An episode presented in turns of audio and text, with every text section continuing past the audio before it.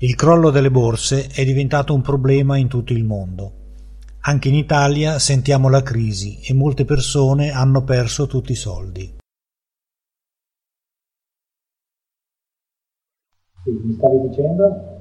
Ho sentito di un poveretto che è andato in banca con i soldi della liquidazione, 100.000 euro, e ha detto all'impiegato, senta vorrei investire questi soldi, ma non voglio guadagnarci, voglio semplicemente mantenerli. Quindi una cosa proprio, proprio tranquilla, mi raccomando, come tenerli sul conto corrente, magari qualcosina in più eh, per non perderci.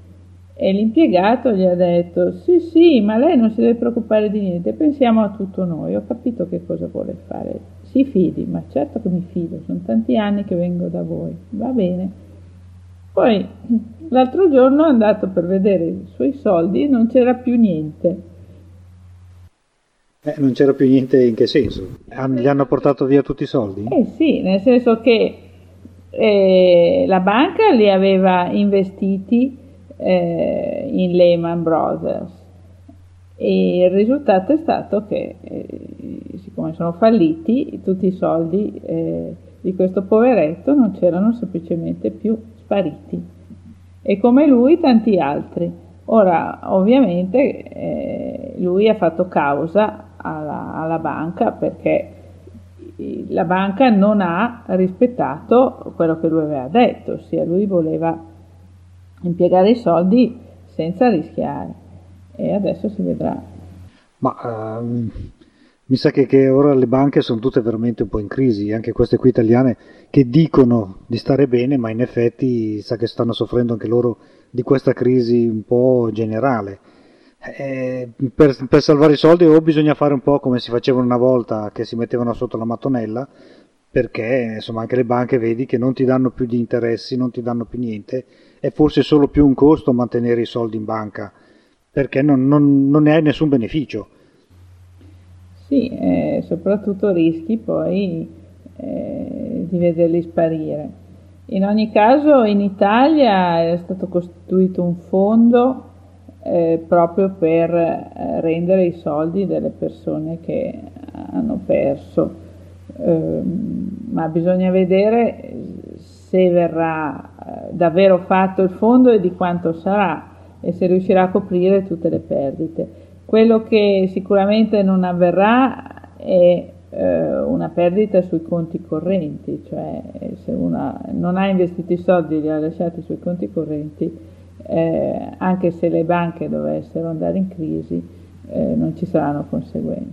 Però per chi invece ha investito in soldi eh, in banche estere fallite o in altri fondi che sono scesi con questa crisi della borsa, eh, sarà molto difficile recuperarli. Ma dubito che se fallisce la banca eh, tu riesca a riportare a casa i tuoi soldi. Mi sa che una volta che la banca è fallita tu non vedi più né soldi né niente. Sì, ma è il governo che ha costituito un fondo e mi sembra di capire che eh, i soldi li prenderanno da eh, altri stanziamenti che avevano già fatto, mi sembra appunto sull'università e sui fondi per l'Africa. E come al solito qualcuno che si rimette c'è sempre. Tu puoi dire benissimo che lo Stato può intervenire, metterà dei fondi per risarcire eh, i, diciamo, il, chi ha investito i soldi in banca, ma quando una banca fallisce eh, e se è più di una che fallisce lo Stato non riesce a intervenire su tutto. Tu guarda che cosa è successo quando ci sono queste grosse crisi, la gente immediatamente va a ritirare tutti i soldi in banca, le banche non hanno ovviamente i soldi necessari a, perché li hanno investiti o altro da, di, da distribuire a chi li ha messi e a questo punto tu non vedi più i soldi. È sempre un rischio. Vale sempre il discorso di avere i soldi sotto la mattonella.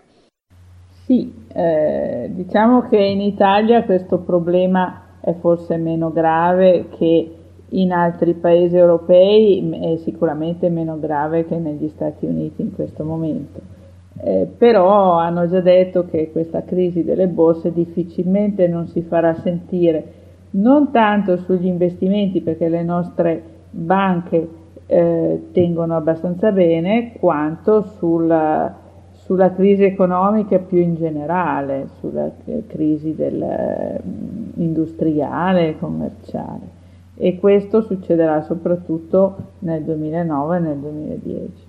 Quindi per quanto noi potremo non risentire dal punto di vista dei, della liquidità, del denaro vero e proprio, ne risentiremo dal punto di vista economico in generale, come se ce ne fosse bisogno, perché già non era un buon periodo, però in America è ancora peggio.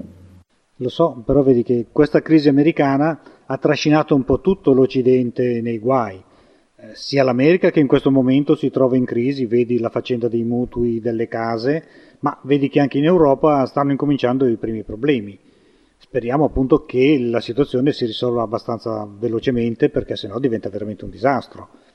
Il tutto secondo me è stato causato dall'inflazione di, di, di materiale e di altre cose che arrivano dall'estremo oriente, in modo particolare dalla Cina, che arrivano con prodotti sotto costo o a prezzi talmente bassi dove le nostre aziende non riescono a far fronte ovviamente perdono il mercato e questo induce una grave crisi. Qui è il governo che deve intervenire, deve intervenire limitando al massimo le importazioni o comunque tassando tantissimo le importazioni in modo tale che i loro prodotti non facciano concorrenza ai nostri, se no diventerà veramente una brutta situazione.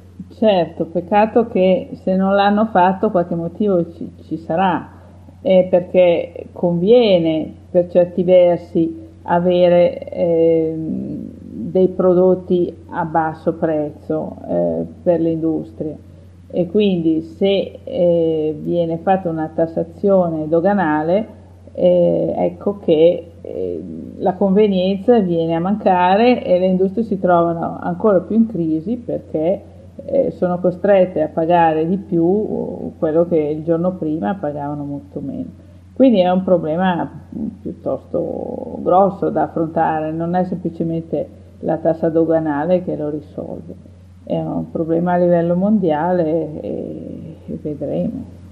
Ma sì, d'accordo, però eh, ovviamente se tu incominci a tassare le importazioni, perché sono queste che incidono sul nostro mercato, se tassi molto le importazioni, anche le nostre aziende riescono a vendere anche all'estero a un prezzo ragionevole. Ma ovviamente con i prezzi talmente bassi dei prodotti che arrivano dall'est, eh, a questo punto anche le nostre aziende non riescono più a vendere niente, questo è il problema. C'è una protezione del mercato interno che deve essere, che deve essere messa in atto da tutti i governi Infatti vedi che l'America è stata la prima che ha fatto uh, delle importazioni una, dire, un blocco in modo tale da limitare appunto il danno. Ma noi non siamo degli economisti, il problema è molto complesso e, e sicuramente non c'è una regola che possa fare da bacchetta magica e risolvere il problema. E vedremo. Mm, l'unica speranza è che come è sempre successo nel corso della storia ci siano degli alti e bassi, questo è sicuramente un momento di basso, ma se si avrà pazienza si tornerà a un maggior benessere. Sicuramente meno, meno soldi si hanno, eh, meno se ne perdono, viceversa però se si hanno pochi pochi soldi si farà fatica a vivere.